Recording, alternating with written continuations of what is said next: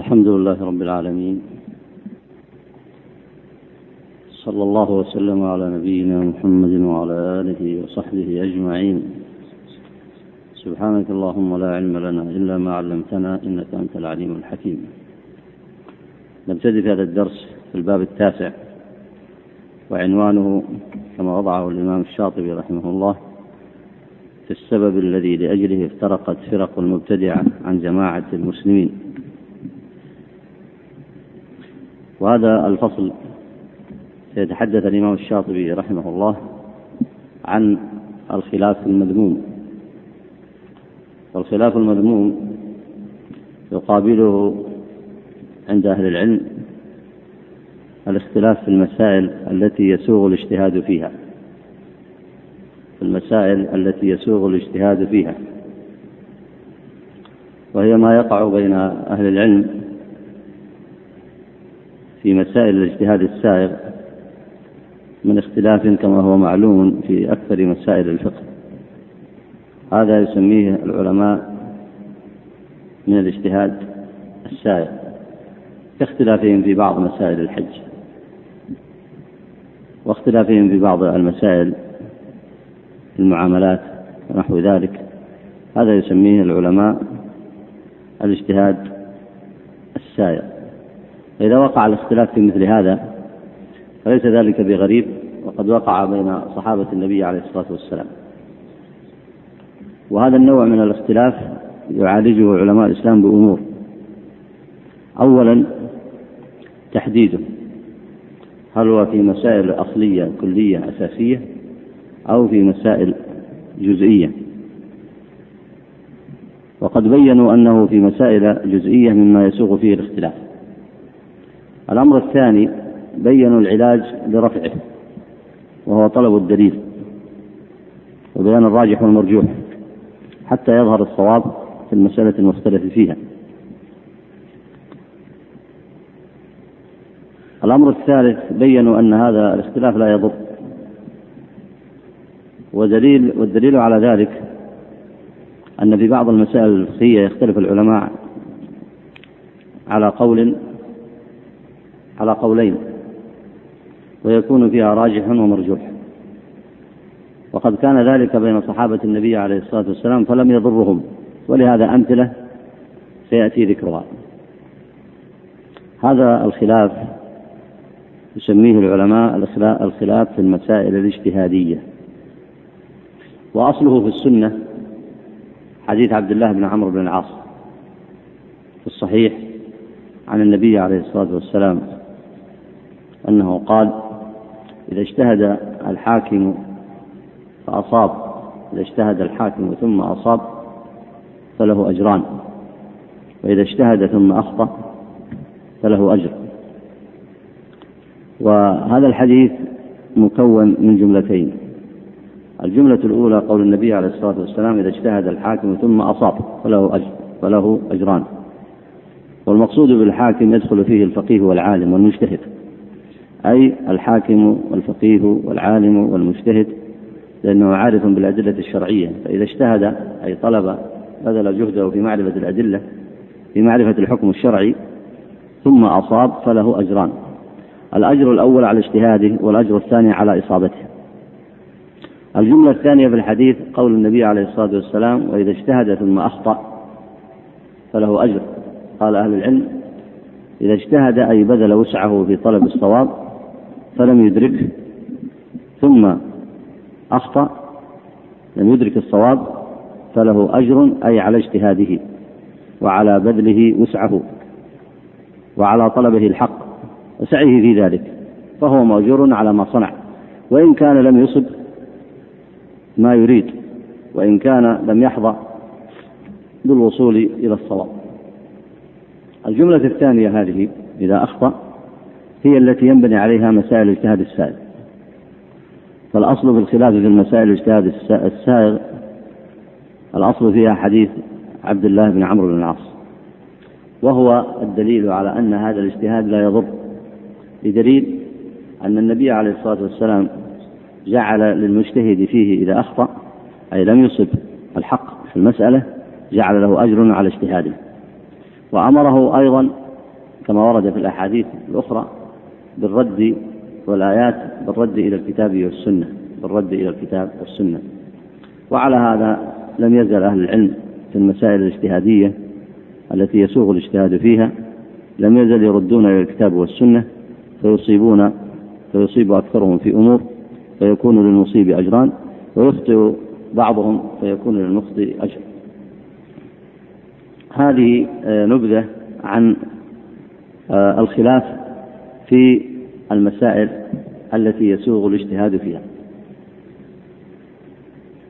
أما النوع الأول إذا اعتبرنا هذا هو النوع الثاني فالنوع الأول هو الاختلاف في المسائل في أصول الدين أو كلياته أو أسسه. الاختلاف في أصول الدين أو في كلياته أو في أسسه. هذا الاختلاف من باب آخر غير الاختلاف الثاني الذي هو الاختلاف في المسائل الاجتهادية. هذا الفصل هنا أو هذا الباب نصبه الإمام الشاطبي ليبين لكم موقف العلماء من الاختلاف المذموم. الاختلاف المذموم هو الاختلاف في أصول الدين في كليات الدين في أسس الدين. وسيبين أن هذا الاختلاف يضر. ثم سيبين العلاج لذلك. ولذلك جعل هذا عنوان هذا الباب في السبب الذي لأجله افترقت فرق المبتدعة عن جماعة المسلمين. فإذا لابد أن يتصور طالب العلم هذين النوعين. النوع الأول الخلاف المذموم وهو ما سيتكلم عنه الإمام الشاطبي هنا. النوع الثاني الخلاف الذي ليس الخلاف السائغ في المسائل الاجتهادية وليس مقصود الشاطبي هنا الكلام عنه. يقرأ بارك الله فيك. بسم الله الرحمن الرحيم. الحمد لله رب العالمين وصلى الله وسلم وبارك على نبينا محمد وعلى آله وصحبه أجمعين. الباب التاسع في السبب الذي لأجله افترقت فرق المبتدعة عن جماعة المسلمين.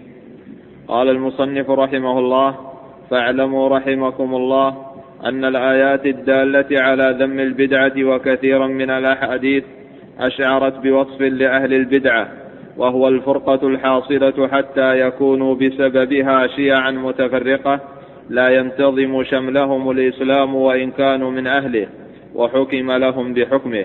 إي نعم. ويقصد هنا بوصف أهل البدع وهو الفرقة يقصد أيضا الاختلاف. سيتحدث في هذا الباب عن الاختلاف. يقول هنا حتى يكون بسببها شيعا متفرقة بسبب اختلافهم. لكن بسبب اختلافهم في الأمر الثاني أو في الأمر الأول؟ أول. في الأمر الأول وهو أصول الدين وأسسه وكلياته ولو أنهم اتفقوا على أصول الدين وأسسه وكلياته والاعتقاد الصحيح ما ضرهم الاختلاف في المسائل التي يسوغ الاجتهاد فيها. ما ضرهم الاختلاف في المسائل التي يسوغ الاجتهاد فيها. فالنوع الأول من الاختلاف هو المذموم هو الذي يؤدي إلى الافتراق والاختلاف. والنوع الثاني يقع عند يقع بين أهل السنة ولا يضرهم. ثم قال لا ينتظمهم شمل الإسلام بسبب أنهم لم يحققوا مقاصده. فلا يكفي أن ينتسب الإنسان إلى الإسلام. ولا يكفي أن يدعي أنه من أهله. ولا يكفي أن يحكم له بحكمه. فقد حكم للمنافقين بحكم الإسلام في الظاهر. لكنهم لم ينفعهم لم ينتفعوا به ولم يحققوا مقاصده. وكذلك هنا على ما اختاره الشاطبي وهو الصحيح أن الفرق المشهورة هذه داخلة تحت اسم الإسلام كما هو مذهب السلف الصحيح من مذهب السلف أي أنهم لا يكفرون لكن لم ينتفعوا لم ينتفعوا بهذا الدين. أي نعم. ألا ترى أن قوله تعالى إن الذين فرقوا دينهم وكانوا شيعا لست منهم في شيء. وقوله تعالى ولا تكونوا من المشركين من الذين فرقوا دينهم وكانوا شيعا. الآية وقوله وأن هذا صراطي مستقيما فاتبعوه ولا تتبعوا السبل فتفرق بكم عن سبيله. إلى غير ذلك من الآيات الدالة على على وصف التفرق. أي نعم هذه طريقة الشاطبي في الكتاب. وهو تأصيل المسائل في مثل هذه المسائل أصلها. أرجع هذه الأصول أرجع هذه المسائل إلى أصولها. فأصل الافتراق في دين المشركين أصل الافتراق عند المشركين. كما هو الشأن في فرق اليهود والنصارى وعباد الأصنام أصحاب الديانات. فإن الفرقة عندهم واضحة مشتهرة. وهذه الآيات هي تنبيه للمسلمين ألا يكونوا مثلهم. ولذلك قال الله للنبي عليه الصلاة والسلام لست منهم في شيء. أي مما صنع مما صنع المشركون. وفي الآية الأخرى المعنى نفسه ولا تكونوا من المشركين. لا تكونوا منهم لا تكونوا مثلهم في عبادتهم غير الله وافتراقهم في الدين. والشاطبي كعادته في تأصيل كثير من هذه المسائل يذكر الأصل الذي من أجله افترق المشركون فهم في أمر مختلف. ولذلك في مثل هذه العصور وغيرها تعددت النحل والملل والأهواء. وأما في العصور القديمة فمعلوم ما كتبه علماء الإسلام مثل ما كتبه ابن حزم رحمه الله كتبه غيره في الملل والنحل وجمعوها وهي كثيرة جدا. وفي هذه العصور تجد في كثير من البلدان أكثر من 100 نحلة أو 500 نحلة أو أكثر من ذلك بسبب الاختلاف الواقع بين المشركين. فهذه الطوائف بينها اختلاف حتى مع شركهم فهم مختلفون. والنبي عليه الصلاة والسلام في مثل هذه الآيات أمره الله عز وجل ألا يكون هو وأصحابه منهم وهذا الأمر للمسلمين أيضا ولا تكونوا من المشركين. هذا أمر للنبي عليه الصلاة والسلام ولأصحابه رضوان الله عليهم ولمن جاء بعدهم. ألا يكونوا مثلهم في عقائدهم في انحرافهم وفي تفرقهم. قال هنا آه، الإمام الشاطبي لما ورد هذه الآيات قال إلى غير ذلك من الآيات. والآية الأخيرة أيضا تحدد الصراط المستقيم. الصراط المستقيم هو الذي انحرف عنه المشركون وهو الذي انحرف عنه أهل الأهواء. فاتبعوه ولا تتبعوا السبل فتفرق بكم عن سبيله. فالتفرق الذي في الديانات الأخرى سببه التفرق عن الإسلام. فلم يغنهم ما هم عليه لأنهم لما بدلوا دينهم لما بدلوا دينهم افترقوا. وهذا ثابت في كتب أهل العلم كما هو ثابت في واقعهم. الشاطبي يبني على هذا الأصل أن هذا التفرق أيضا سببه حصل في هذه الأمة فابتعدت عن الصراط المستقيم. فلما ابتعدت عن الصراط المستقيم وقع فيها ما وقع في الأمم الأخرى. فكما وقع في الأمم الأخرى التبديل فكذلك وقع عند أهل الأهواء التبديل. وكما وقع في الأمم الأخرى كما في هذه الآيات في شأن المشركين تركوا الصراط المستقيم وكذلك أهل الأهواء في هذه الأمة تركوا الصراط المستقيم. فأصاب هؤلاء ما أصاب أولئك وهو الاختلاف. وهذا الاختلاف هو الاختلاف المذموم. هذا الاختلاف هو الاختلاف المذموم. وأول مثال له الاختلاف عند أهل الأديان. فهم مختلفون. مختلفون مع كفرهم وشركهم مختلفون. ثم بعد ذلك الاختلاف الذي عند أهل الأهواء. أي نعم. وفي الحديث وستفترق أمتي على ثلاث وسبعين فرقة. والتفرق ناشئ عن الاختلاف في المذاهب والآراء.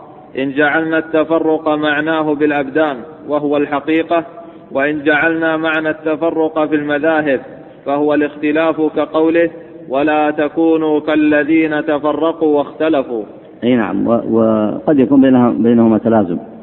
يقع الاختلاف في الاقوال في العقائد الاقوال والأفعال ثم يقع الاختلاف في الأبدان.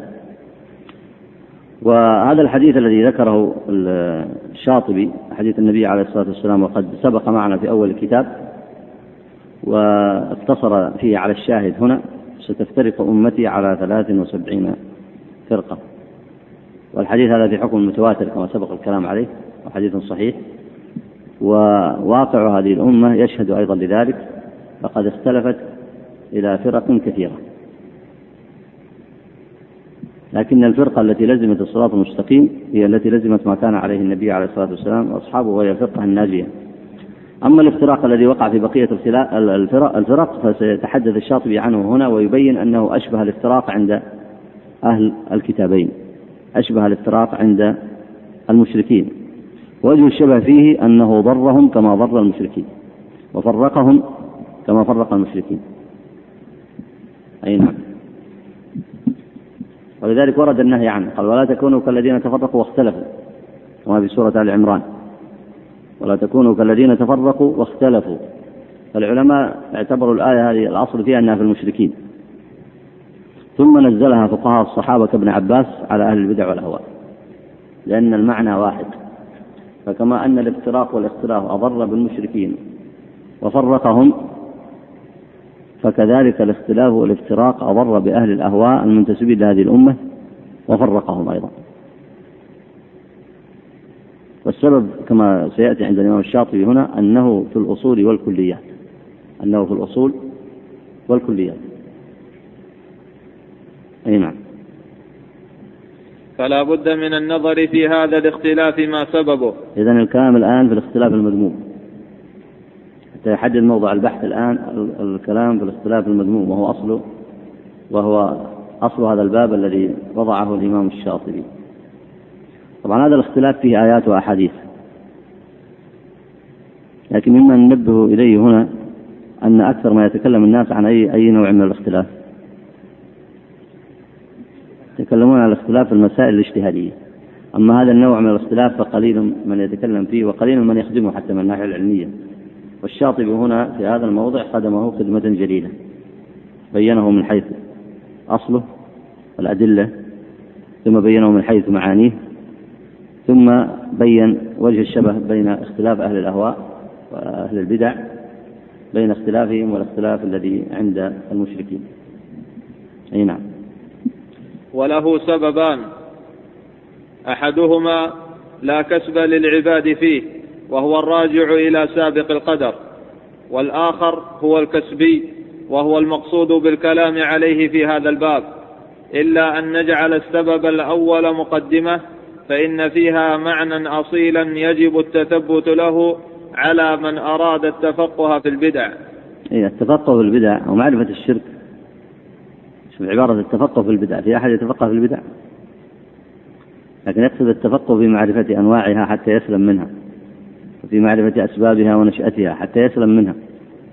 كما تقول تعرف الشرك لكي لا تقع فيه. ولا يعرف الإسلام من لا يعرف الجاهلية. اي نعم. فنقول والله الموفق للصواب. قال الله تعالى ولو شاء ربك لجعل الناس أمة واحدة ولا يزالون مختلفين إلا من رحم ربك ولذلك خلقهم. فأخبر سبحانه أنهم لا يزالون مختلفين أبدا مع أنه لو أراد أن يجعلهم متفقين لكان على ذلك قديرا. لكن سبق العلم القديم أنه إنما خلقهم للاختلاف وهو قول جماعة من المفسرين في الآية. وأن قوله ولذلك خلقهم معناه وللاختلاف خلقهم وهو مروي عن مالك بن أنس قال خلقهم ليكونوا فريقا في الجنة وفريقا في السعير ونحوه عن الحسن فالضمير في خلقهم عائد على الناس فلا يمكن أن يقع منهم إلا ما سبق في العلم. أي نعم كونه سبق في علم الله كونه سبق في علم الله أنهم يختلفون هذا أمر معلوم لأن علم آه، علم الله سبحانه وتعالى أحاط بالأمور كلها وسع علمه كل شيء وأحاط بكل شيء علما. لكنه المعنى هنا كما ذكره أهل التفسير أنه جعلهم فريقا في الجنة وفريقا في السعير بسبب ما اكتسبوه. ومن اكتسب الإيمان وصبر عليه ولزم الصراط المستقيم فهو من أهل الجنة. ومن ترك الإيمان ودخل في أسباب الفتنة الشرك والكفر وهو من أهل النار. وهذا علمه الله عز وجل منهم قبل أن يخلقهم علمه منهم لكنه أراد منهم الإسلام وأراد منهم الاستقامة. ولذلك خلق الله الناس لعبادته. وما خلقت الجن والإنس إلا ليعبدون على وجه الحصر ما خلقتهم إلا ليعبدون. فلما خلقهم الله عز وجل علم منهم أن منهم من سيحقق التوحيد فيكون من الناجين ومنهم من يكون مخالفا للشرائع فيكون من الهالكين ثم يجري الخلاف بين هؤلاء وبين هؤلاء. هذا واقع في علم الله ولا شك هذا واقع في علمه سبحانه وتعالى. لكن اختيارهم للاختلاف كسبي. اختيارهم للاختلاف كسبي. وعلم الله به قدري. ولا تعارض علم الله به أمر مقدر وقد علمه الله عز وجل به سبحانه وتعالى واختيارهم له من كسبهم ولا يعاقبهم الله عز وجل إلا على ما كسبوا. إي نعم. وليس المراد ها هنا الاختلاف في الصور كالحسن و... كالحسن والقبيح والطويل والقصير ولا في الألوان كالأحمر والأسود ولا في أصل الخلقة كالتام الخلق والناقص الخلق والأعمى والبصير والأصم والسميع ولا في الخلق كالشجاع والجبان والجواد والبخيل ولا فيما أشبه ذلك من الأوصاف التي هم مختلفون فيها. وإنما المراد اختلاف آخر وهو الاختلاف الذي بعث الله النبيين ليحكموا فيه بين المختلفين كما قال تعالى كان الناس أمة واحدة فبعث الله النبيين مبشرين ومنذرين وأنزل معهم الكتاب بالحق ليحكم بين الناس فيما اختلفوا فيه وما اختلف فيه. الآية وذلك الاختلاف في الآراء والنحل والأديان والمعتقدات المتعلقة بما يسعد الإنسان بما يسعد الإنسان به أو يشقى في الآخرة والدنيا. إي نعم هذا هو الخلاف المذموم. تضع تحت هذا السطر. هذا هو الأمر الذي سيتحدث عنه الشاطبي الذي بدأ يتحدث عنه الشاطبي من أول هذا الفصل. هذا هو الخلاف المذموم الاختلاف في الآراء والنحل والأديان والمعتقدات. المتعلقة بما يسعد الإنسان بما يسعد به الإنسان أو يشقى في الآخرة والدنيا. لأن الاختلاف على أصول الإسلام وأسسه وكلياته يؤدي إلى الشقاوة. يؤدي إلى الشقاوة في الدنيا والآخرة. لأنهم إذا اختلفوا في الأصول والكليات والأسس لم تتحقق لهم مصالح الدين لأنهم لم لم يجتمعوا عليه. لن يجتمعوا عليه. فإذا وقع الاختلاف فيه ولم يجتمعوا على أصوله وكلياته وأسسه حينئذ لم تتحقق مصالحهم الدنيوية. فيقعون في الشقاوة. ثم لا تتحقق لهم مصالحهم الأخروية وهي النجاة. ويفسر هذا ويوضحه الاختلاف بين أهل الأديان وسائر المشركين.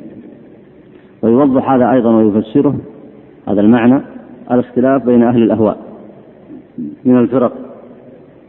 فإنه اختلاف أدى بهم إلى فساد دنياهم وسيؤدي بهم إلى فساد آخرتهم عياذا بالله.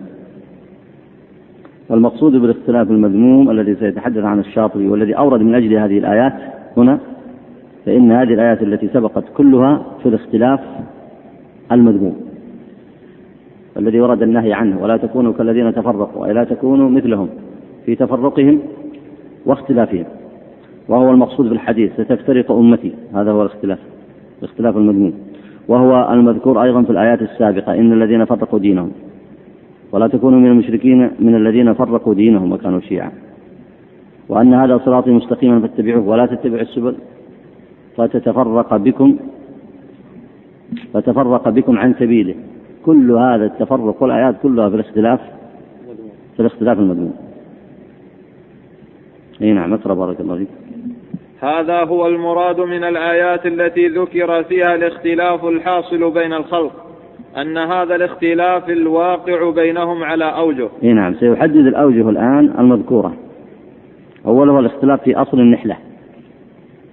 الاختلاف في أصل النحلة.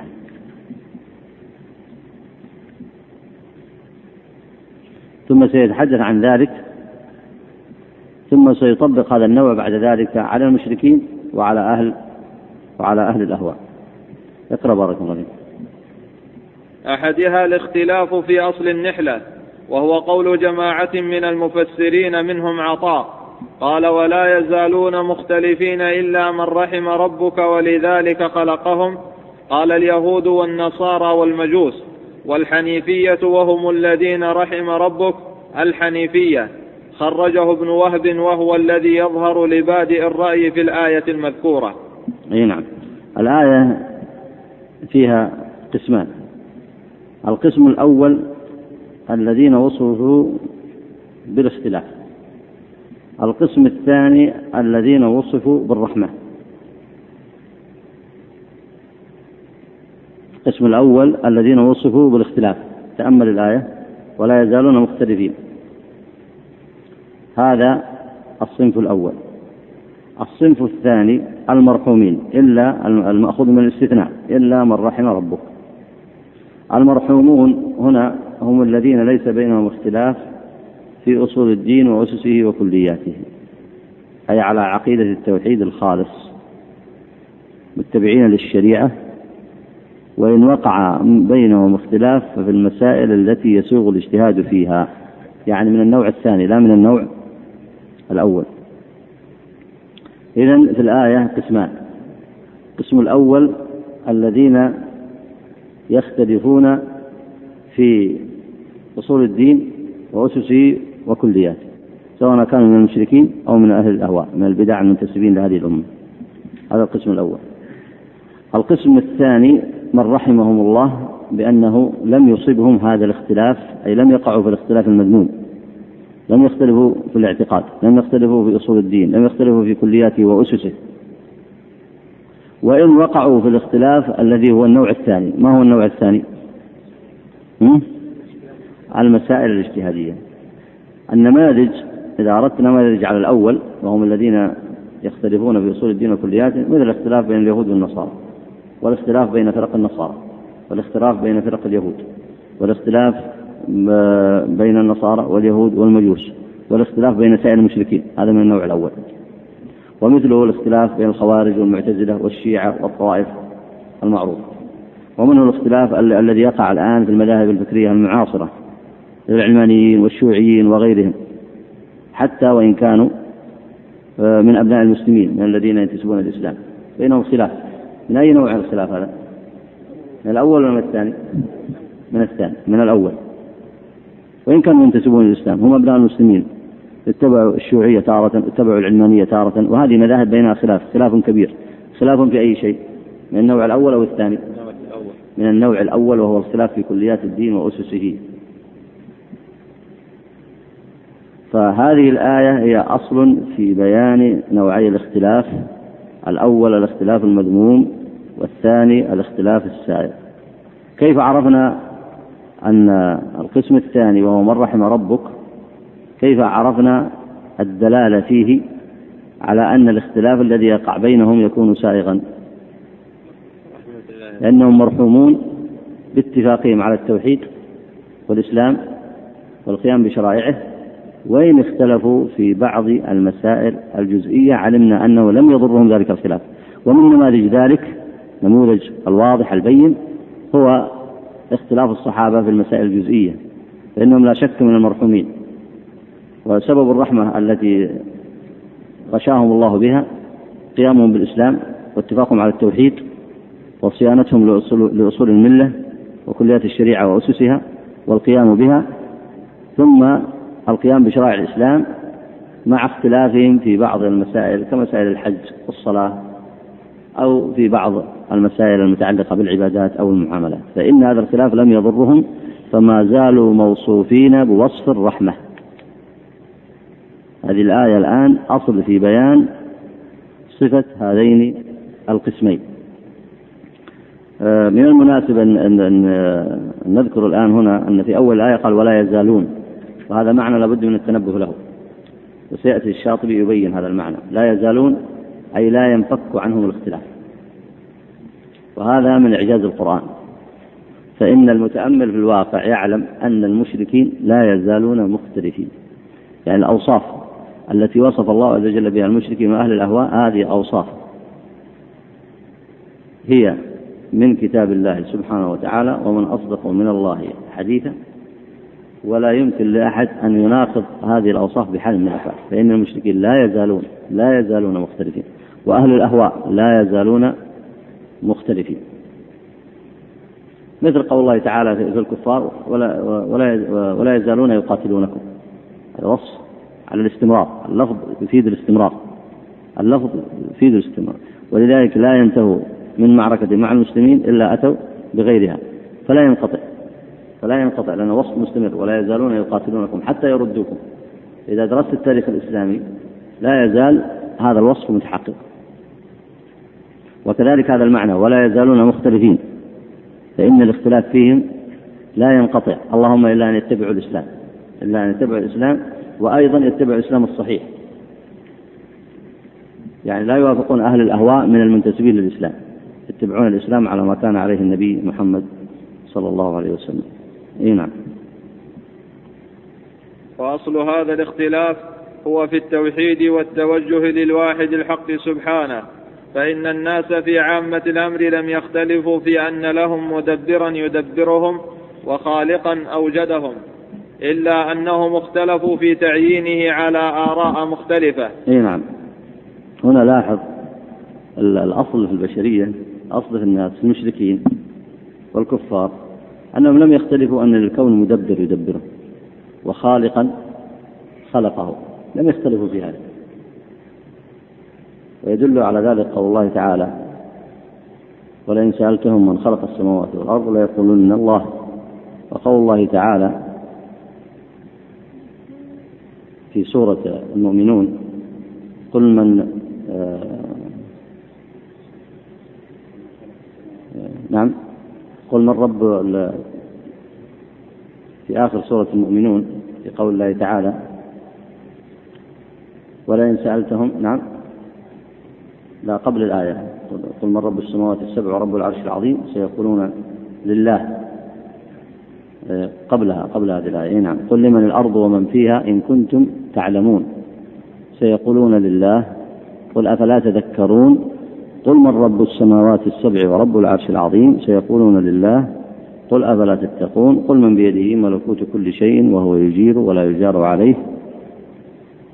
سيقولون لله قل فأنا تسحرون. هذا تقرير الجواب على المشركين بأنهم يثبتون أن للكون خالقا ومدبرا ومهيمنا ومتصرفا فيه يجير ولا يجار عليه. هذا الاختلاف فيه. هذا لم يقع الاختلاف فيه وهو ما يسميه العلماء توحيد الربوبية. إي نعم.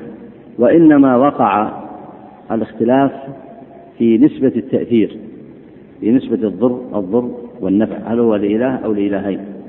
أو لثلاثة. ووقع الاختلاف في القصد في العبادة. هل يقصد إلها واحد؟ هل يقصد الناس إلها واحدا أو يقصدون آلهة شتى؟ هذا الذي وقع فيه الاختلاف وهو مفهوم العبادة مفهوم العبادة. إي نعم. إلا أنهم اختلفوا في تعيينه على آراء مختلفة من قائل بالإثنين وبالخمسة أو بالطبيعة أو بالدهر أو بالكواكب. إلى أن قالوا بالآدميين والشجر والحجر والحجارة وما ينحتونه بأيديهم ومنهم من أقر بواجب الوجود الحق لكن على آراء مختلفة أيضا. أي نعم هذا التقرير آه، مهم في دراسة الطوائف والفرق والأديان. هؤلاء جميعا كلهم يقرون مع تعدد الآلهة بأن الله إله.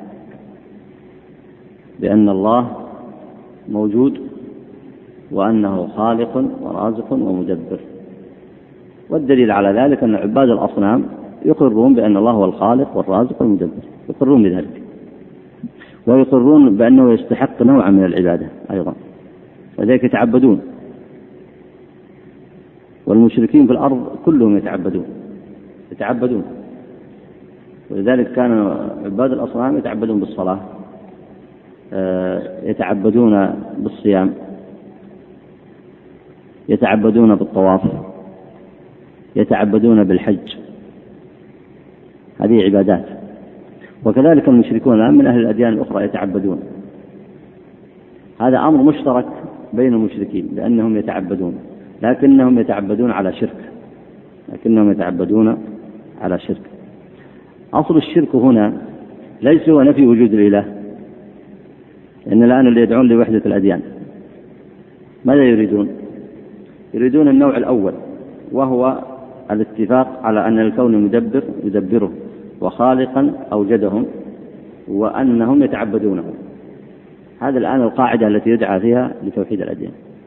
هذه القاعدة لا تغني ولا تسمن من جوع. أصلا لا تحتاج إلى اتحاد لأن البشر كلهم متحدون عليها المسلمون والكفار.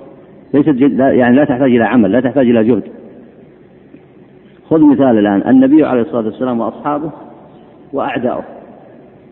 من المشركين عباد الأصنام. يشتركون في هذا؟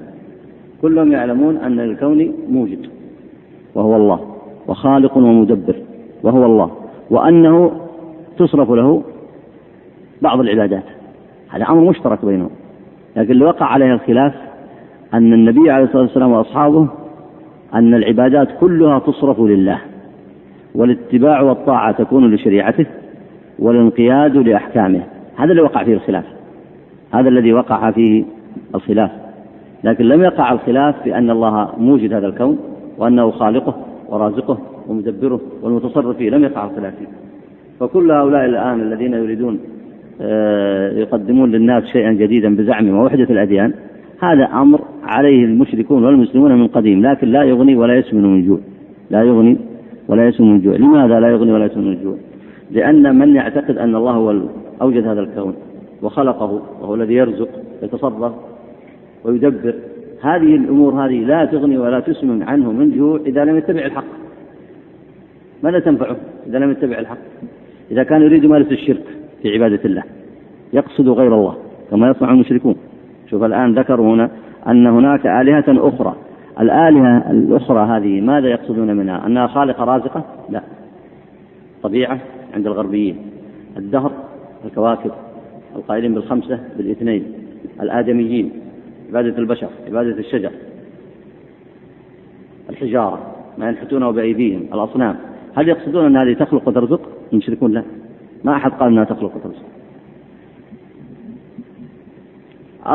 بعض المشركين كابروا في مسألة الطبيعة كما كابر الشيوعيين ثم رجعوا إلى ما كانوا عليه من أصل شركهم بأن الذي خلق الكون هو الله. فكلهم لا يقصدون أن هذه المذكورة هنا تخلق وترزق وليس الخلاف في ذلك. وهذا من أعظم ما يبين معنى التوحيد الذي جهله كثير من الخلق. الخلاف وقع أن هذه تقصد أو لا تقصد. هذا الخلاف. أن هذه المسميات والمعبودات تقصد أو لا تقصد. فالمشركون والكفار والذين لا يدعون إلى وحدة الأديان يرون أنها تقصد. والقصد هو العبادة. القصد هو العبادة. يرون أنها تقصد مع الله أو من دون الله. هذا الذي وقع فيه الخلاف. فتقصد بأنواع من العبادة كما تقصد بأنواع من الطاعة والاتباع. هذا الذي وقع فيه الخلاف ولذلك معنى الإله عند المشركين ليس معنى الإله فقط هو الذي يخلق ويرزق لا. معناه عندهم وهو الذي يقصد هو الذي يقصد. ولذلك لا أحد يقول من المشركين لا من عباد الأصنام أن الأشجار تخلق ولا أن الحجارة تخلق ولا أن الأصنام تخلق ولا أن الآدميين يخلقون. ولا أن الدهر والكواكب تخلق. لم يقل أحد بذلك. وإنما يقولون أنها تقصد أي تعبد. فيصرفون لها شيئا من العبادة. هذا الذي وقع به الخلاف وهذا الذي عليه الخلاف قائم بين أهل الحق وأهل الباطل. أن الخلاف قائم من هو الذي يقصد بالعبادة؟ من هو الذي يقصد بالاتباع؟ من هو الذي يقصد بالطاعة؟ هذا معنى الإله حتى في لغة العرب. هذا معنى الإله. ليس معنى الإله في لغة العرب أو الإله عند المشركين. ليس معنى الإله الذي تأله القلوب. ليس معنى الإله عندهم هو الذي يخلق ويرزق فقط. لا. معنى الإله عندهم الذي يقصد بالعبادة. فمن قصدوه بالعبادة فقد تألهته قلوبهم. كما يقصد بالعبادة مثلا أصحاب القبور. الناس الذين يقصدونهم لا يقولون هؤلاء يخلقون ويرزقون لا وهم خلقوا الكون وإنما وجه كونهم أشركوا بهم واتخذوهم آلهة. وش معنى اتخذوهم آلهة؟ أنهم قصدوهم بالعبادة. وكذلك فيما يتعلق بأديان النصارى واليهود. اتخذوا معبوداتهم اتخذوا معبوداتهم قصدوا إليها بالعبادة. هذا خلاف في أصل الدين خلاف في المفاهيم الأساسية للدين. خلاف في الاعتقاد في الاعتقاد خلاف في كليات الدين. كذلك الذين عبدوا البشر وأطاعهم من دون الله كما ورد في حديث عدي بن حاتم. لما قابله النبي عليه الصلاة والسلام وتلا عليه قول الله تعالى اتخذوا أحبارهم ورهبانهم أربابا من دون الله والمسيح ابن مريم. قال يا رسول الله ما عبدناهم؟ ما عبدناهم. يعني ما صلينا ولا صمنا. هذا نوع من العبادة. فالنبي عليه الصلاة والسلام قال نعم أنتم ما قصدتموهم بالصلاة والصيام لكن قصدتموهم بالاتباع والطاعة اتبعتموهم وأطعتموهم من, دين من, دون الله. قال ألم ألم يكونوا يحللون لكم الحرام؟ يحلوا لكم الحرام. فتطيعوهم؟ قال نعم. قال ويحرم عليكم الحلال. فتطيعوهم؟ قال نعم. قال فتلك عبادتهم. هذا نص على تفسير معنى العبادة. هذه عبادة. فهؤلاء اتخذوا هؤلاء آلهة من دون الله. وش معنى اتخذوهم آلهة؟ أي قصدوهم بالعبادة. ما معنى أنهم قالوا أن الأحبار يخلقون ويرزقون؟ لا. فهنا الأصل الذي اختلفت فيه البشرية وهو الاختلاف في أصل النحلة. ما هو الاختلاف في أن هذا الإله يخلق أو ذلك الإله يرزق؟ لا. الاختلاف في العبادة في معنى العبادة. ولذلك اللي يدعون لوحدة الأديان يريد يريدون من المسلمين ومن الدعاة أن يضيعوا هذا الأصل. لأن إذا تصورت أن الخلاف بينك وبين عدوك بينك وبين المشركين سواء من عباد البشر أو عباد القبور أو آه، الذين يعتقدون في عيسى أو اليهود النصارى. إذا تصورت أن الخلاف إنما هو في إثبات وجود الله فمعنى هذا أنهم أضلوك عن الطريق الصحيح لأن الخلاف بينك وبينهم ليس في هذا. هذا أمر متفق عليه متفق عليه بين المسلمين والمشركين دائما. لكن حتى يضيعوا الوقت على المسلمين ويوهموهم أن هناك قدرا مشتركا بينهم وأنه يكفي وأنه يكفي دعوهم إلى ما يسمى بوحدة الأديان. ثم بما سمي بوحدة الأديان. فهي دعوة خبيثة تريد إضلال المسلمين. لأن الخلاف الذي بيننا وبينهم ليس في إثبات وجود الله ولا في وصفه ببعض الصفات ولا في الإيمان باليوم الآخر أيضا ليس هذا هو الخلاف. وإنما الخلاف من هو الذي يقصد بالعبادة؟ من هو الذي يقصد بالطاعة؟ هو الله أم آلهة أخرى معه؟ فإذا كان هو الله سبحانه وتعالى فلا بد أن تكون العبادة كلها له وتكون شريعته هي الحاكمة ويخضع الناس لحكمه قبولا ورضا واطمئنانا. فيتحقق التوحيد حينئذ توحيد الإرادة والقصد وتوحيد الاتباع والطاعة هذا هو الخلاف. فعندما يؤخرون هذه القضية عن الخلاف يبدأون يشتغلون معك مئة عام وأنت وإياهم في قضية مشتركة صحيحة لا تسمن, لا تسمن ولا تغني من جوع. يعني لا هم ينتفعون بها ولا أنت انتفعت بها. يعني لا أنت بينت لهم ما هي العبادة الصحيحة ودعوتهم إلى الإسلام. ولا هم انتفعوا بما هم فيه. ولذلك ماذا قال الله عز وجل في الآيات السابقات قال فأنا تت... أفلا تتقون؟ أفلا تذكرون؟ فأنا تسحرون. لماذا؟ إذا أثبتت أن الله موجود وهو الخالق والرازق ثم مارست الشرك والإباحية ونشرت الإباحية في العالم وحكمت وحكمت بغير شريعة الله ونصبت المعبودات من دون الله فماذا يغنيك وماذا ينفعك أن تقول أن الله خلق السماوات والأرض؟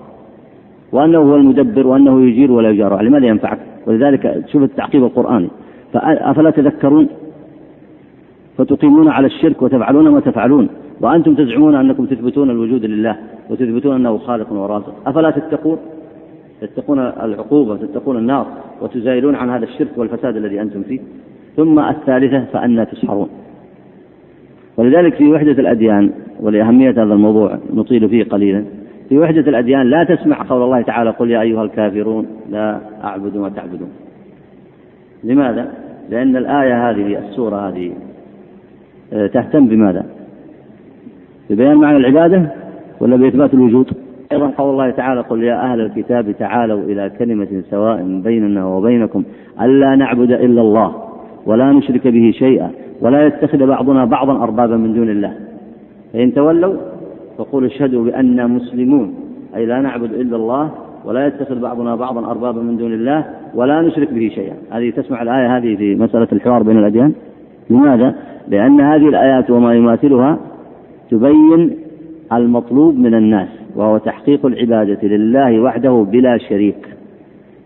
وتبين معنى العبادة فلا تدخل في النقاش. وعلى هذا لو بقي النقاش مئة عام مئة عام أكثر من ذلك لا يغني ولا يشفي من جوع بل مرده نتيجته هو تلبيس الدين على المسلمين تلبيس الدين على المسلمين. هذا بمناسبة ما ذكره الإمام الشاطبي هنا من هذا المعنى البديع أن أصل الاختلاف هو في التوحيد والتوجه بالعبادة للواحد الحق سبحانه وتعالى. الاختلاف في التوحيد. لا ما اتفق ما اتفقت عليه الأديان من القول بأن الكون مدبرا وخالقا وموجدا. نعم. إلى أن بعث الله الأنبياء مبينين لأممهم حق ما اختلفوا فيه من باطله فعرفوا بالحق على ما ينبغي ونزهوا رب الأرباب عما لا يليق بجلاله من نسبة الشركاء والأنداد وإضافة الصاحبة والأولاد فأقر بذلك من أقر به وهم الداخلون تحت, تحت مقتضى قوله إلا من رحم ربك وأنكر من أنكر فصار إلى مقتضى قوله وتمت كلمة ربك لأملأن جهنم من الجنة والناس أجمعين. وإنما دخل الأولون تحت وصف الرحمة لأنهم خرجوا عن وصف الاختلاف إلى وصف الوفاق والألفة وهو قوله واعتصموا بحبل الله جميعا ولا تفرقوا. وهو حبل, حبل الله الإسلام. حبل الله الإسلام. فهم حققوا التوحيد والإسلام وتوحيد العبادة لله. ومعلوم أن التوحيد معناها الإفراد إفراد الله بالعبادة إفراد الله بالطاعة إفراد الله بالاتباع. إفراد الله بالاتباع والطاعة وإفراده بالعبادة سائر أنواع العبادات. فلما وقع منهم ذلك اتفقوا. لما وقع منهم ذلك اتفقوا لأن المنهج حينئذ واحد. فلما كان المنهج واحدا كان حصل بعد ذلك آه، الاعتصام به ثم حصل بعد ذلك حصلت بعد ذلك الألفة والوفاق. أي نعم. وهو منقول عن جماعة من المفسرين. وخرج ابن وهب عن عمر بن عبد العزيز أنه قال في قوله ولذلك خلقهم خلق أهل الرحمة ألا يختلفوا وهو معنى ما نقل عن مالك وطاووس في جامعه وبقي, وبقي الآخرون على وصف الاختلاف إذ خالفوا الحق الصريح ونبذوا الدين الصحيح. فإذا كسبي هذا من كسبهم. شوف لاحظ خالفوا الحق الصريح ونبذوا الدين الصحيح. هذا من كسبهم ومن سوء فعلهم. لأن الله عز وجل أخذ على الناس الآن كل من أشرك بالله غيره قد أخذ الله عز وجل عليه في الفطر الصحيحة أخذ عليه التوحيد والميثاق. فلذلك من أحسن ما ذكر أهل العلم أن الله أكد عليهم في الفطر التوحيد. وخلق ذلك فيهم رحمة بهم. واستدل أهل العلم على ذلك بقول الله تعالى وإذا أخذ ربك من بني آدم من ظهورهم ذريتهم وأشهدهم على أنفسهم ألست بربكم؟ قالوا بلى شهدنا. هذا خلقه الله فيهم. إذا أخذ ربك من بني آدم من ظهورهم ذريتهم. وفي الحديث الصحيح أن الله خلقهم كالذر سبحانه وتعالى وهو عليهم قدير. خلقهم كالذر فخاطبهم وأشهدهم على أنفسهم فشهدوا بالتوحيد. هذا الأمر الأول الذي خلقه الله في فطرهم. الأمر الثاني أنه أرسل لهم الرسل. وما من أمة إلا خلا فيها نذير. رسلا مبشرين ومنذرين. فأكد عليهم العهد بالرسل والرسالات وبكلامه سبحانه وتعالى. أكد عليهم العهد بإرسال الرسل وبإنزال وبكلامه سبحانه وتعالى. الأمر الثالث وضع لهم من الأدلة في أنفسهم وفي أنفسكم أفلا تبصرون.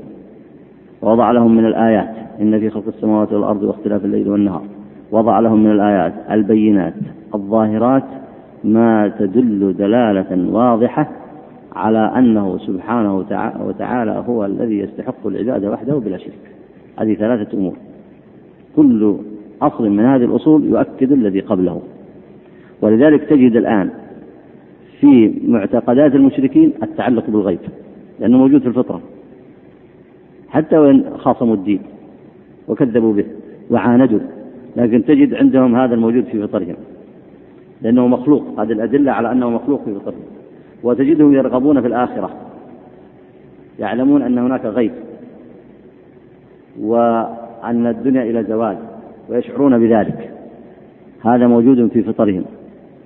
ويتعلقون في وقت الشدة بالله مع معاندتهم للدين ومحاربتهم لأوليائه. هذا كله يدلك على أنه مخلوق في فطرتهم. فهذه ثلاثة أصول. خلق التوحيد في فطرتهم رحمة بهم. الأمر الثاني تأكيده بالرسل والرسالات وبكلامه سبحانه وتعالى. الأمر الثالث الآيات البينات الباهرات في السماوات والأرض. ثلاث. ثم بعد ذلك عياذا بالله يكفرون ويشركون ويفسدون في الأرض. فهو من كسبهم والعياذ بالله. ولذلك ورد أنهم أن الشياطين تجتالهم لأنهم يتبعون الشياطين وتجتالهم الشياطين ويغيرون الفطرة ويغيرون الحق. وهم خالفوا الحق الصريح كما قال الشاطبي هنا ونبذوا الدين الصحيح. فالاختلاف الذي وقعوا فيه بسبب كسبهم وبسبب سوء أفعالهم وسوء اعتقادهم. إي نعم. وعن مالك أيضا قال الذين رحمهم لم يختلفوا. وقول الله تعالى كان الناس أمة واحدة فبعث الله النبيين مبشرين ومنذرين. هذه الآيات أصل في دراسة نشأة البشرية لا كما يظن علماء الاجتماع أن الناس لم يكونوا يعرفون كيف يأكلون كيف يشربون كيف يعيشون كالوحوش. هؤلاء لا يرجعون إلى أصل لكن الأصل البشرية أنهم كانوا أمة واحدة على التوحيد. يعني ليس بينهم الخلاف الذي هو النوع الأول الخلاف المذموم. ليس بينهم. أمة واحدة على التوحيد. وكما ذكر ابن عباس رضي الله عنهما قال كان كان الناس على دين آدم عليه السلام عشرة قرون. ثم طرأ فيهم الشرك. ثم طرأ فيه الشرك. ولذلك تقول إن نوح أول الأنبياء الذين حاربوا الشرك أن الشرك طرأ في البشرية لكن من قبل لم يكن هناك شرك. بشرية عشرة قرون ألف عام على التوحيد. ليس بينهم النوع الأول وهو الخلاف المذموم. الخلاف المذموم ليس بينهم. ثم بعد ذلك اختلفوا فجدد الله لهم البينات والرسل والرسالات لعلهم يرجعون فرجع من رجع منهم إلى الحق بقي من بقي منهم إلى الحق ورجع من المشركين من رجع منهم إلى الحق فكانوا أهل الرحمة. وبقي من بقي من من المشركين على ما هو عليه فكان من أهل الاختلاف المذموم. إي نعم. وقول الله تعالى كان الناس أمة واحدة فبعث الله النبيين مبشرين ومنذرين. إلى قوله فهدى الله الذين آمنوا لما اختلفوا فيه من الحق بإذنه. ومعنى ذلك كان الناس أمة واحدة فاختلفوا فبعث الله النبيين فأخبر في, فأخبر في الآية أنهم اختلفوا ولم يتفقوا فبعث النبيين ليحكموا بينهم فيما اختلفوا فيه من الحق وأن الذين آمنوا هداهم الله للحق من ذلك الاختلاف. وفي الحديث الصحيح نحن الآخرون السابقون يوم القيامة بيد أنهم أوتوا الكتاب من قبلنا وأوتيناه من بعدهم. هذا يومهم الذي فرض الله عليهم فاختلفوا فيه. فهدانا الله له فالناس لنا فيه تبع. فاليهود غدا والنصارى بعد غد. وخرج ابن وهب مقصود في الحديث يوم الجمعة الذي هدى الله عز وجل المسلمين له. مقصود في الحديث يوم الجمعة الذي هدى الله المسلمين له. نعم.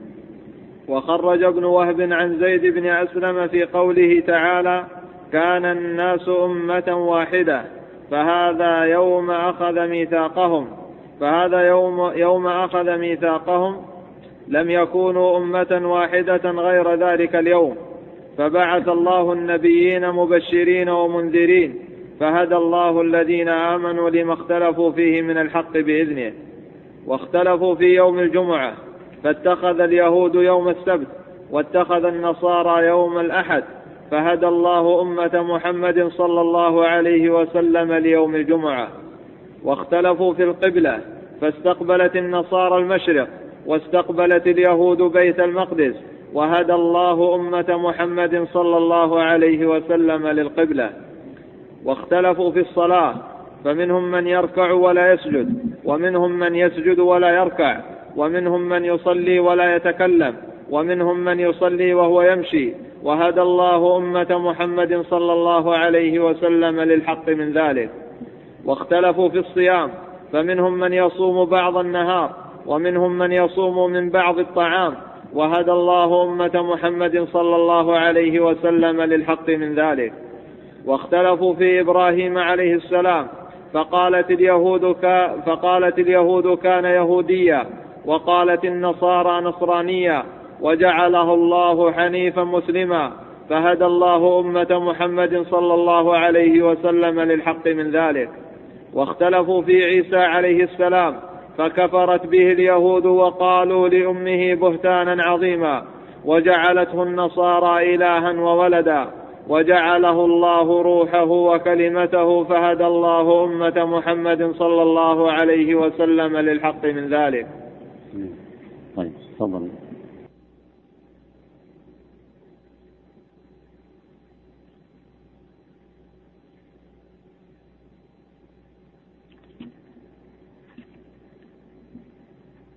هذه الأمثلة التي ذكرها الإمام الشاطبي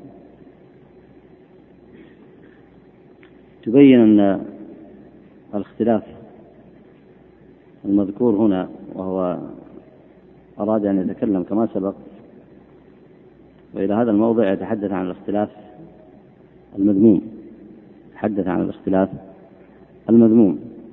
فأقرب ما يكون قصده هنا إلى ما ابتدعه الناس في العبادات. إلى ما ابتدعه الناس ابتدعه المشركون في العبادات مخالفين لما جاءت به الشرائع الإسلامية.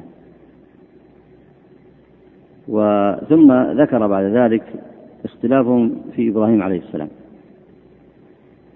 اختلافهم في إبراهيم عليه السلام. وهذا الموضع أيضا مناسب للحديث عن وحدة الأديان أو ما يسمى في هذا العصر الآن الإبراهيمية. فيريد مثلا الآن الداعون إلى وحدة الأديان إلى جمع المسلمين والكفار تحت هذا الشعار وهو الإبراهيمية لأن إبراهيم عليه السلام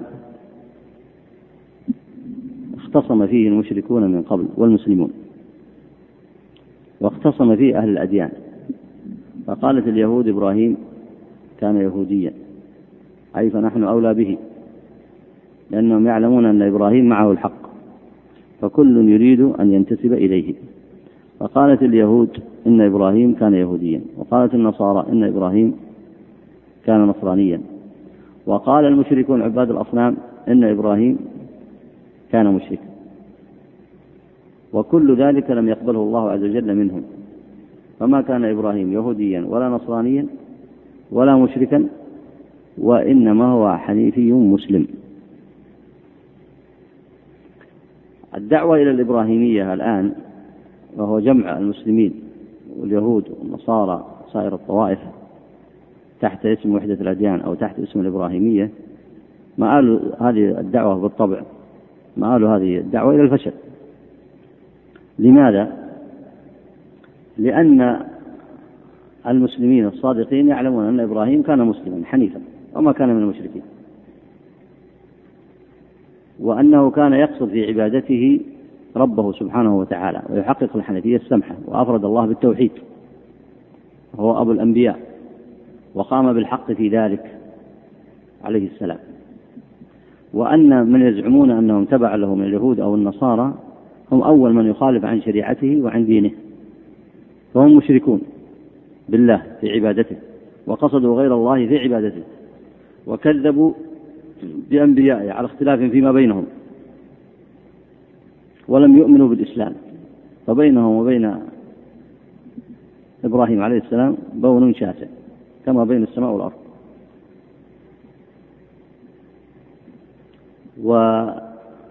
وهدى الله عز وجل هذه الأمة للحق الذي جاء به إبراهيم عليه السلام. والحق الذي جاء به إبراهيم عليه السلام هو إفراد الله بالتوحيد وعبادته بما شرع وعبادته بما شرع. ولا يتحقق إفراد الله بالتوحيد وعبادته بما شرع سبحانه وتعالى إلا باتباع رسوله عليه الصلاة والسلام. في كل عصر يتبع الرسول الذي أرسله الله عز وجل. ففي عهد إبراهيم يتبعون الناس هذه الرسالة التي جاء بها إبراهيم عليه السلام ويوحدون الله ويفردونه بالعبادة. وكذلك في عهد موسى يتبعون الشريعة التي جاء بها موسى عليه السلام من عند الله عز وجل. وهذه الشرائع تتفق في الكليات والأصول والأسس. ولا يدخلها الاختلاف المذموم هنا بحال من الأحوال. لا يدخلها الاختلاف المذموم المذكور هنا بحال من الأحوال. فموسى دعا إلى التوحيد والشرائع التي جاء بها تتفق مع مع الشريعة التي جاء بها النبي عليه الصلاة والسلام في الأسس والكليات والأصول. وكذلك عيسى عليه السلام جاء بالتوحيد ودعا الناس لإفراد الله بالطاعة والعبادة وهذا معنى قول الله تعالى إن الدين عند الله الإسلام. والذين خالفوا عن شرائع الأنبياء هم اليهود والنصارى الذين بدلوا اليهودية بدلوا النصرانية وبدلوا ما جاء به موسى عليه السلام. فالدعوة إلى الإبراهيمية هذه مآلها إلى الفشل ولا بد. لكن الضحية من سيكون فيها؟ طبعا بالنسبة للمشركين لا تضرهم. المشركين بالنسبة لهم الدعوة إلى الإبراهيمية لا تضرهم. لأنهم هم مشركون قبل أن يدعوا إليها وبعد أن دعوا إليها لأنهم لم يغيروا شيئا. إنسان يدعي يقول أنا تبع لإبراهيم وهو ما زال يشرك بالله ولا يؤمن بالنبي عليه الصلاة والسلام ولا يتبع ما جاء من عند الله فهو لم يغير شيئا. وبالنسبة لهم إنما هي شعار لا يضرهم في شيء لكن الذي يتضرر بها المسلمون. إن صدقوا الكفار في ذلك فإنهم لا بد أن يطوروا معنى الدين عندهم ويدخلوا عليه التبديل كما أدخل عليه اليهود والنصارى. لأنه كيف يتم الاتفاق؟ إذا تتفق أنت وغيرك كيف يتم الاتفاق؟ يتم الاتفاق على المشترك وتحذف خصائصك أنت تلغي خصوصيتك أنت. أنت تحقق التوحيد وتترك الشرك وتتبع النبي عليه الصلاة والسلام وتطبق الشريعة الإسلامية فأنت إذا تترك ذلك وتتفق معنا في أي شيء. في المشترك الذي هو كون الله موجود ها وكونه الخالق الرازق والتصديق ببعض الأمور العامة ونحو ذلك. ولذلك المصلحة في الدعوة إلى الإبراهيمية هي الحقيقة للمشركين للكفار. ليلبسوا على المسلمين دينهم. وهذه المسألة وهي الدعوة إلى الإبراهيمية ليست جديدة في هذا العصر. ليست جديدة في هذا العصر. وإنما حاول المشركون من أعداء الإسلام حاولوا معارضة الحق بها. لكن كان أهل الحق في عهد النبي عليه الصلاة والسلام على بصيرة. فلم يستطيعوا الكفار أن يلبسوا على المسلمين دينهم. بل كان المنهج القرآني هو الذي يحسم في هذه القضية. ما كان إبراهيم يهوديا ولا نصرانيا ولكن كان حنيفا مسلما ولم يكن من المشركين. حسم هذه القضية تماما مع أنهم كانوا يريدون اليهود يقولون نحن أولى بالحق منك يا محمد نحن أتباع إبراهيم. والمشركون يقولون نحن أتباع إبراهيم. والنصارى يقولون نحن أتباع إبراهيم عليه السلام. إذا من الذي يجب أن ينضم إلينا؟ المسلمون. أنت محمد عليه السلام وأصحابه والمسلمون هم الذي ينبغي أن ينضموا إلينا. وهذه هي نفس الدعوة الآن نفس الدعوة الموجودة الآن التي ينبغي للخطباء وطلاب العلم والعلماء الحديث عنها لأن هذه الدعوة قائمة وهي الدعوة إلى الإبراهيمية. يدعون المسلمين إليهم فكأنهم هم أصحاب الحق فكأنهم هم أصحاب الحق. كأن اليهود هم فعلا أتباع إبراهيم عليه السلام وقد كذبوا. فهم الذين كذبوا بالأنبياء وكذبوا بالنبي محمد صلى الله عليه وسلم وأضافوا إلى الأنبياء كل قبيحة وادعوا أن داود كان ساحرا وكذبوا بالله وبرسله وأفسدوا في الأرض بعد إصلاحها ويدعون أنهم أتباع إبراهيم الإبراهيمية والنصارى مشركون في عبادة الله مفسدون في الأرض ويدعون أنهم أتباع إبراهيم والمشركون من أصحاب المذاهب الضالة جميعها يدعون أنهم أتباع إبراهيم عليه السلام. فالخاسر الوحيد في هذه اللعبة هم المسلمين لأنهم يقولون تعالوا إلينا فنحن وإياكم أتباع لإبراهيم عليه السلام. ولا يمكن أن تذهب إليهم إلا إذا تنازلت عن ماذا؟ عن قل يا أيها الكافرون لا أعبد ما تعبدون. وقول الله تعالى قل يا أهل الكتاب تعالوا إلى كلمة سواء بيننا وبينهم. وعن الشريعة التي تحكم تصرفاتك وتفرق بينك وبينهم وعن التوحيد وهو قصد قصد الله عز وجل بالعبادة وحده بلا شريك. فالدعوة دعوة الإبراهيمية ليست جديدة في هذا العصر بل كانت دعوة قائمة في عهد النبي عليه الصلاة والسلام لعل المشركون واليهود والنصارى يستطيعوا أن يحولوا مجرى الإسلام الذي جاء به النبي عليه الصلاة والسلام. وكان أقرب طريق أن أقرب طريق يتبعوه وأقرب حيلة يتبعونها هي أن يزعموا أنهم أتباع إبراهيم عليه السلام فليأتي محمد صلى الله عليه وسلم إليهم وليتفقوا على شيء وليتفقوا على شيء. هذا الشيء أمر مشترك بينهم يتفقون عليه. أول شرط فيه هو إبقاء معبوداتهم وقوانينهم وشرائعهم. أول شرط فيه هو إبقاء معبوداتهم وقوانينهم ومذاهبهم. فلما شرطه على النبي عليه الصلاة والسلام أبى. ما هو قالوا تعالوا نع... تعالى نعبد إلهك سنة وتعبد إلهنا سنة. شو معنى هذا؟ شو معنى هذا؟ يعني وتعبد إلهنا سنة أي نبقي ما عندنا على ما هو عليه. نبقي ما عندنا على ما هو عليه. المعبودات الآلهة الشرك الأحكام الشرائع الجاهلية الطاغوتية تبقى كما هي عليه ونتفق على الإبراهيمية. هذه هي نفس الدعوة الآن الموجودة كما هي. وقد غفل عنها كثير من المسلمين والواجب على العلماء طلبة العلم الخطباء التنبيه عليها وبيان مخاطرها. والضحية الأولى في هذه الدعوة هم مسلمون تعالوا نتفق على شيء. أول شرط فيه أن تدعوا ما أنتم عليه. تبقى الإباحية في العالم. يبقى الشرك الأكبر في العالم تبقى عبادة القبور يبقى تأليه عيسى يبقى بعد ذلك آه، القوانين الغربية الكافرة تبقى القوانين الوضعية يبقى الفساد في العالم كما هو. أنتم تعالوا إلينا أنتم تعالوا إلينا نتفق على الإبراهيمية فالضحية هم المسلمون. وهذه من الدعوات الزائفة مثل مسألة وحدة الأديان ومثل مسألة الإبراهيمية كل هذه من الدعوات التي مورست من قبل. لكن المسلمين في عهد النبي عليه الصلاة والسلام كان يقودهم إلى الحق محمد صلى الله عليه وسلم. وكان معه القرآن. وكانت مهمة القرآن الواضحة البينة وما زالت هي فضح المشركين وبيان انحرافاتهم. وكان النبي عليه الصلاة والسلام يقوم بذلك. يبين الشرك وخطورته والبدع وخطورتها والأهواء وخطورتها. ويكشف ذلك ويبينه بالتوحيد الخالص والدعوة إلى الله عز وجل. هذه المهمة الآن في هذا العصر ضيعها المسلمون. فلما ضعفوا فيها أصبحوا هم الذين يدعون. وأصبح كثير منهم يصدقون فعلا أنه يمكن أن يجمع الناس على الإبراهيمية. وأمر آخر أيضا يحسن التنبيه إليه وهو ما سمي بالعولمة. وتسمعونه أنتم وهذه العولمة كتب عنها هل تريد أن أقول كتب عنها الإنس والجن؟ ما أكثر الناس قد كتبوا عنها حتى إن الأدباء يقولون من لم يكتب على العولمة ليس بأديب. يعني من لم يكتب عنها وما هو بمثقف من كثر ما كتب عنها. العولمة هذه هي نفس الفكرة جمع العالم على فكرة واحدة اتجاه واحد مفاهيم واحدة. هذا أيضا غير ممكن يستحيل. لأن جمع العالم على فكرة واحدة وعلى مذهب واحد وعلى اتجاه واحد وعلى ثقافة واحدة هذا معناه اطراح الإسلام وهذا غير ممكن لأن الإسلام بقدر الله عز وجل باق إلى أن تق... كما ورد في الحديث إلى أن يقاتل آخر أمة الدجال. باق لا يمكن أن يزال. نعم يضعف ينحسر آه، يتسلط الكفار على المسلمين في في مواطن كثيرة كما هو معروف في مثل هذه العصور لكن لا يمكن أن لا يمكن أن يزول لا يمكن أن يزول من الأرض.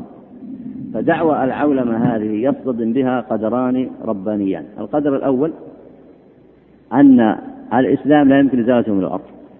وإذا قلنا الإسلام واضح المقصود يعني شريعة الإسلام يعني الطهر والفضيلة والعفة والثقافة الإسلامية وعبادة الله وحده بلا شريك وتطبيق شرائعه لا يمكن أن يزول هذا من الأرض. فكيف يستطيع العالم أن يعولم المسلمين ويدخلهم في ثقافة واحدة يقودها الغالب؟ ويتحكم فيها الكفار. كيف يمكن أن يكون ذلك؟ يستحيل أن يكون ذلك. القدر الثاني القدر الثاني أنه لا تزال طائفة في هذه الأمة تقوم بالحق كما ورد في حديث النبي عليه الصلاة والسلام. لا تزال طائفة من أمتي قائمة بالحق. فلما سئل النبي عن هذه الطائفة قال ما أنا عليه وأصحابي. يعني ما أنا عليه وأصحابي من التوحيد والدعوة إليه ورفض الشرك إقامة الشرائع والمحافظة على الفضيلة. ومحاربة الرذيلة والإباحية والظلم والبدع والأهواء وهذا الذي عمله النبي صلى الله عليه وسلم وأصحابه. ومعنى هذا ثبات مبادئ الدعوة الإسلامية في الأرض لا يمكن محوها حتى في حالة الضعف. فالعولمة إذن لا يمكن أن تتحقق لا يمكن. لكن كيف يلبسون على المسلمين دينهم؟ يقول يمكن أن تتحقق. والضحية فيها من هم؟ الضحية فيها أصحاب الطهر والعفة والفضيلة والدين الصحيح هم الضحية فيها. فإذا قبلوا ما يسمى بالعولمة أصبحوا تبعا لأصحابها. فمن الذي دعا إليها؟ الغربيون والكفار دعوا إليها. وهم الذين زعموا أنهم المسيطرون الأقوياء. فيصير المسلمين فيصبح المسلمون. وهم المغلوب المغلوبين في هذه القضية يصبحون تبع للغالبين. والتابع تفرض عليه هيمنة الغالب وتكون أفكاره وثقافته هي المسيطرة عليه. وحجتهم في ذلك أن العالم الآن يخضع للقنوات الفضائية تحت فكرة واحدة وتحت ثقافة واحدة. والسؤال وإن كان ذلك؟ وإن كان ذلك قد حصل. هل هل القوة تفرض المبادئ؟ هل هناك مبادئ تفرض على الناس بالقوة؟ لا يمكن. إذا رفض المسلمون ذلك إذا رفض المسلمون ذلك فإنهم حينئذ سيتميزون بعقيدتهم ومنهجهم. حتى لو انتشرت الإباحية في العالم. حتى لو أصبح كما يقولون العالم كالقرية الواحدة في الاقتصاد والاتصالات. حتى لو أصبح الأمر كذلك. يستطيع المسلم الحق ويستطيع المسلمون إذا صدقوا يستطيعون أن يبتعدوا عن ذلك ويرفضوه ويسلموا منه. وإذا كان الإسلام بقوته ونظافته وصلاحه للبشرية لم يستطع أن يعولم العالم كله. مع أن الله عز وجل قال عنه إن هو إلا ذكر للعالمين. لكن بما بذله الصحابة والمسلمين في الفتوحات الإسلامية وما قدمه المسلمون في العصور كلها ومع ذلك لم يستطيعوا أن يعولموا العالم أن يجعلوه تحت دين واحد. لم يستطيعوا بذلك بل بقيت هناك مناطق لم يصل إليها الإسلام. وأن يشمل وأن يشمل الإسلام جميع الأرض هذا ما ورد إلا في آخر الزمان. حتى لا يكون بيت آه، شجر ولا مدر إلا دخله الإسلام. فتصور الكفار أنهم بمذاهبهم وأفكارهم يستطيعون أن يكونوا ثقافة واحدة للعالم هذا أمر مستحيل لا يمكن ويصطدم بالقدرين الربانيين السابقين. لكن الشأن هل المسلمين يستطيعون أن يحملوا مبادئهم لتكون الفضيلة بدل الإباحية؟ ويكون الحق بدل الباطل ويكون الإسلام بدل الكفر وتكون الشريعة الإسلامية بدل القوانين الوضعية ويقوم الحق في العالم ويصبروا ويجاهدوا هذا هو السؤال. فإن استطاعوا أن يصنعوا ذلك فهذا هو الواجب عليهم وهذا الذي ينبغي عليهم. ولذلك ينبغي لطلبة العلم ولكل من له باع في هذا الأمر أن ينبه إلى مثل هذه المسائل المهمة الأصيلة. والدعوة إلى الإبراهيمية والدعوة إلى وحدة الأديان والدعوة إلى العولمة إنما يقصدون فيها الضحية التي هم التي يمثلها بزعمهم المسلمون. يريدون من المسلمين أن يكونوا هم الضحية لدعوة الإبراهيمية ولدعوة آه، وحدة الأديان ولدعوة العولمة. والمسلمون علماء ودعاة وطلبة علم ينبغي أن يكون لهم شأن في الدخول في هذا الواقع حتى لا يكون المسلمين حتى لا يكون المسلمون ضحية فيه. ولا يمكن أن يدخلوا فيه إلا بقوة المبادئ الدعوة للتوحيد وأصول الدين وكلياته وأسسه والثبات على المبادئ الإسلامية والصبر عليها وأن يكونوا هم أولى بها وأحق بها وأهلها. وحينئذ ينصرهم الله. كما قال الله عز وجل يا أيها الذين آمنوا إن تنصروا الله ينصركم ويثبت أقدامكم. والذين كفروا فتعسا لهم وأضل أعمالهم. هذا قدر رباني. أضل الله أعمال الذين كفروا. ولذلك في سورة محمد ورد الإضلال في أكثر من آية. في أول الآية الذين كفروا وصدوا عن سبيل الله أضل أعمالهم والإضلال يشمل أمرين ضياعها وإضمحلالها ولا شك أن أعمالهم إلى ضلال وإلى اضمحلال ثم قال الله عز وجل هنا فتعسا لهم وأضل أعمالهم. يعني أمورهم إلى زوال وإلى اضمحلال لكن ما هو البديل؟ فإذا قام المسلمون بالواجب عليهم بنصرة الحق نصرهم الله. يا أيها الذين آمنوا إن تنصروا الله ينصركم ويثبت أقدامكم. نسأل الله عز وجل أن يجعلنا وإياكم من أنصار دينه وأن يوفقنا وإياكم لمرضاته. وصلى الله وسلم على نبينا محمد وعلى آله وصحبه أجمعين.